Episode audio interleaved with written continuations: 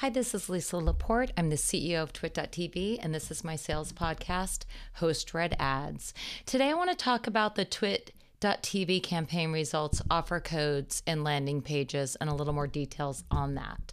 So, we understand that sales teams want to work with ad partners that deliver the most value for every impression.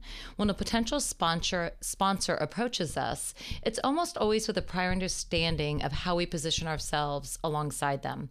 Our sponsors know our network, listen to our shows, and want to connect with our audience. You've heard it before.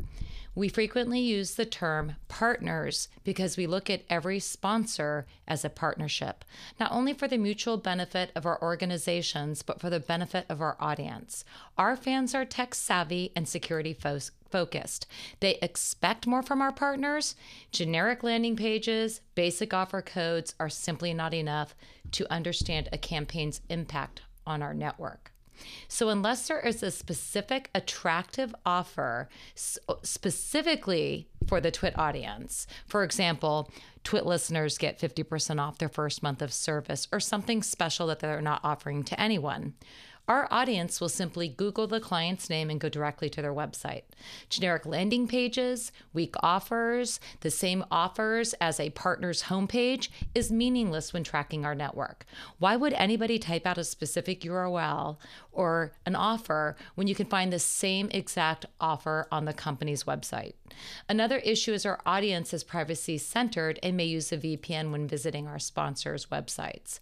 Based on our annual survey, reaching over 10,000 fans, we know that 20% of our audience forgets about landing pages and offer codes, and 50% that bothers to go to one selects Twit because it's our network name. Therefore, tracking by show cannot be succeeded with landing pages and offer codes. We recommend using ad tech on our network. We offer pod sites, which provides additional attribution insight by show. We also clarify that you must wait eight weeks after every ad drops to reach its fullest impact and into perpetuity because we do not strip out our ads, they're all embedded.